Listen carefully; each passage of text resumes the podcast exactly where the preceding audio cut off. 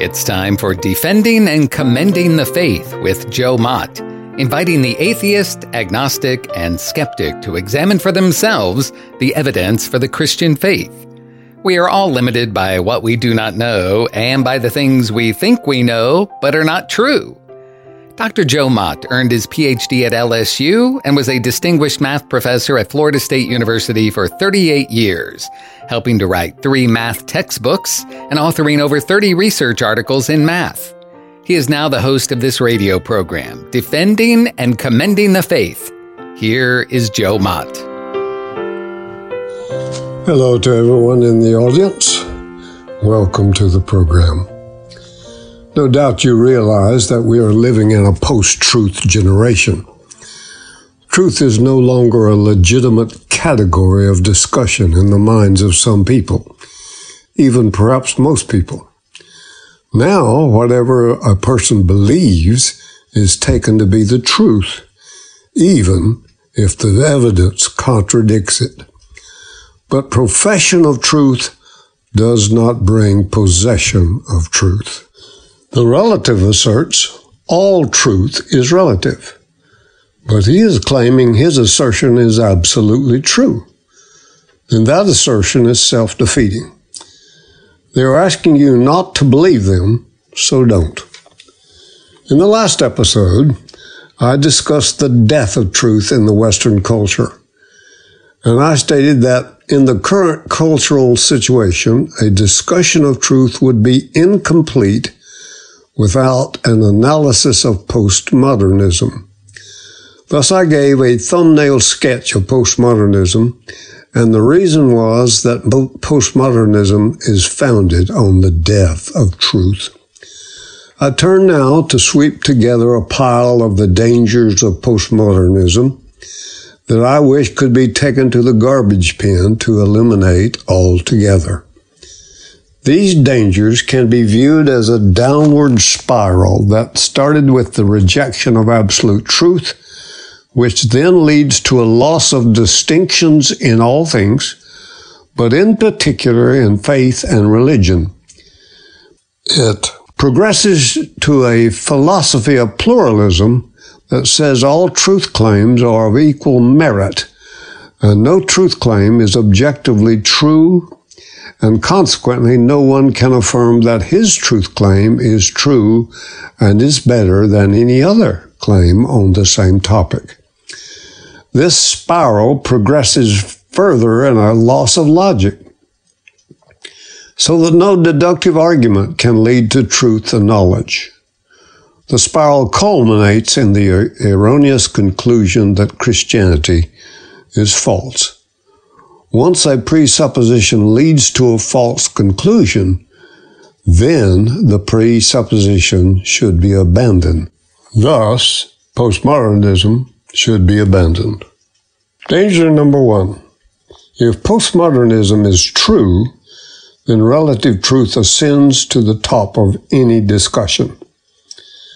According to relativism, a claim is true not because it corresponds to reality, but rather relative to the beliefs or valuations of an individual or group that accepts relativism. I can't think of anything more confusing. Every truth claim would require a survey of every postmodernist to get an idea of a consensus of reality. When a postmodernist is confronted with a truth claim, they respond, that may be true for you, but not for me. Then he smugly stands by while you struggle with incomprehension. While his comment may be appropriate when discussing favorite foods, music, or paintings, such a mindset is dangerous when it is applied to reality. Why? Because it confuses matters of opinion with matters of truth. It is possible that matters of opinion is limited to just the one who announced his opinion, but truth, on the other hand, is not limited to an individual, but is universal. Danger number two. If postmodernism is true, then there is a loss of discernment. The great theologian St. Thomas Aquinas said, It is the task of the philosopher to make distinctions. What Aquinas meant is that truth is dependent upon the ability to discern, the capability to distinguish this from that in the realm of knowledge. However, if objective and absolute truth does not exist, then everything becomes a matter of personal interpretation. To the postmodernist, the author of a book does not possess the correct interpretation of his own work. It is each individual reader who actually determines what the book means. This is a process called deconstruction. Given that there are multiple readers versus one author, according to this proviso, th- there are naturally multiple valid interpretations. Those who desire to increase their education, why would they want to buy a book to help them if their interpretation of what the book reports is left to the individual reader? If I want to be entertained, why would I want to read a book if what I read depends strictly on my interpretation of what I read? Such a chaotic process makes it impossible to make lasting and meaningful distinctions between interpretations because there is no standard that can be used to make a judgment. Postmodernism says that it is impossible to objectively adjudicate between competing truth claims. Danger number three. If postmodernism is true, then pluralism prevails. Given that absolute truth does not exist, there is no way to make a meaningful distinction between different beliefs. Then the natural conclusion is that all beliefs must be considered equally valid. That's what is called pluralism.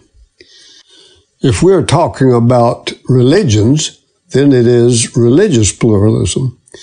With religious pluralism, no religion has the right to claim that its religion is true and the other competing faiths false in the area where they differ from the first one. For those who espouse religious pluralism, there is no longer any heresy and no longer any false prophets, no longer false preachers, teachers, or apologists. If we're talking about philosophy, then this idea is philosophical pluralism. The whole ball of wax of postmodernism is adopted by colleges, and that adoption will eventually adversely affect the value of a college education. There are three things about truth you will hear in college. First, there is no such thing as objective slash absolute truth. Second, truth cannot be known. Third, all views have equal merit and none should be considered better than another. Why would you consider going into debt for a college education if nothing you learn there goes beyond your opinion? Danger number four. If postmodernism is true, then there is a loss of logic and deductive arguments become useless. Postmodernism accepts cultural relativism about reality, reason, value, linguistic meaning, the self, and other notions. If reason is suspect, then that means we lose logic and deductive argument is, useless because logic is used to discern the difference between truth and falsity. Moreover, everybody is in the dark in any decision making process.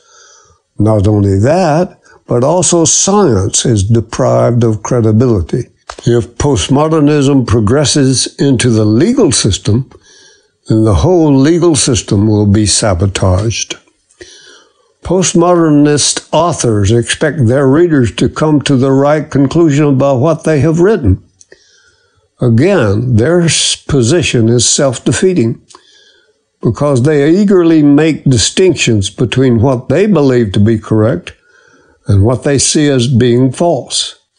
It is amazing to me how anyone can advocate a position that is supposed to apply to everybody and yet fail to apply that position to themselves. Francis Schaeffer says Christianity is realistic because it says that if there is no truth, then there is also no hope. It leaves absolutely no room for a fashionable answer. For example, in the realm of morals, Christianity does not look over this tired and burdened world and say that it is only slightly flawed, a little chipped, but it is easily mended. No, Christianity is realistic and says that the world is marked with evil and man is truly guilty all along the line. Christianity refuses to say that you can be hopeful for the future if you are basing your hope on evidence of change for the better in mankind. The Christian agrees with the people in genuine despair that the world must be looked at realistically in terms of morals. In other words, Schaeffer is saying if you're looking for man to change for the better on his own without help from God, then you're up the well known creek without a paddle, and you should legitimately be in despair.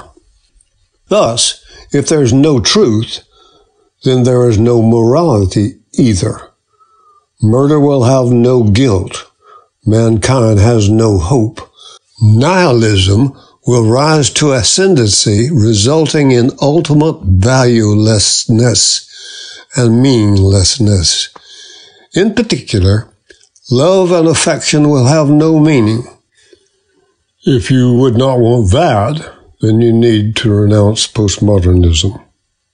In this situation, which so desperately cries out for the remedy that only biblical Christianity can supply, Christianity alone gives the reason for this meaninglessness and hopelessness, that their revolt has separated them from the God who exists and thus gives them the explanation of the position to which they have come because of their revolt against God.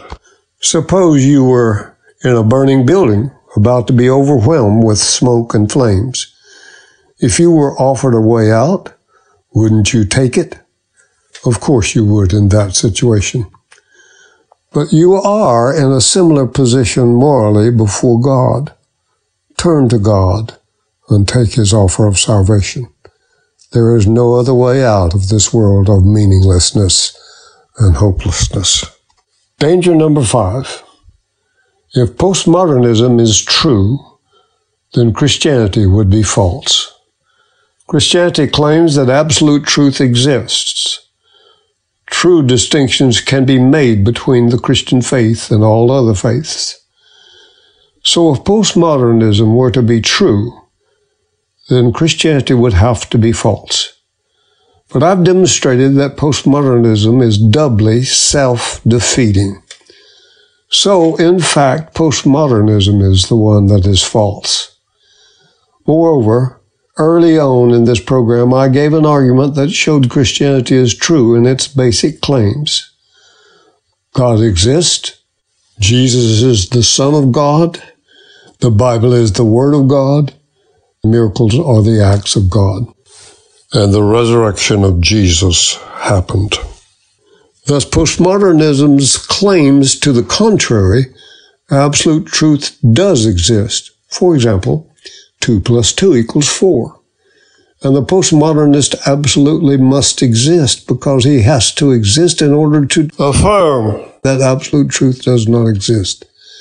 There is no reason for the Christian to give postmodernism any credibility nor to be unsure regarding Christianity's claim to be universally true in what it says regarding humanity's lost condition before God, Christ's sacrifice on behalf of fallen humanity, and the separation between God and anyone who chooses not to accept what the Bible says about sin and the need for repentance.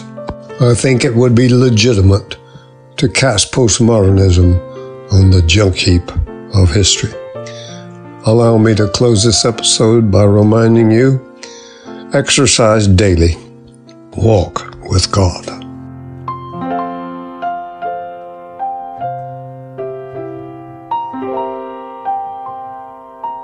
Thank you for listening to Defending and Commending the Faith with Joe Mott, a production of Wave 94 Radio in Tallahassee, Florida. If you have any questions or comments for Joe, please forward them to Doug Apple at Wave94 at this email address, dougapple at wave94.com. And be sure to join us every Monday evening at 6:45 p.m. on Wave 94 and subscribe through your favorite podcast app. Defending and Commending the Faith with Joe Mott.